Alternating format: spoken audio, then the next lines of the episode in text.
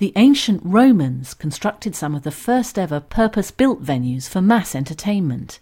How do these structures enhance the audience's experience of the spectacle?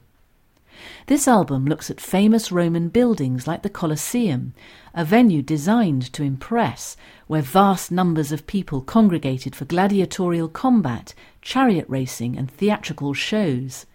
Structures such as the Circus Maximus and even the Baths were designed as striking symbols of civic pride, glorifying the power of the emperors who built them. This material forms part of the Open University course A219 Exploring the Classical World. From the Open University. For more information, go to www.open.ac.uk forward slash use.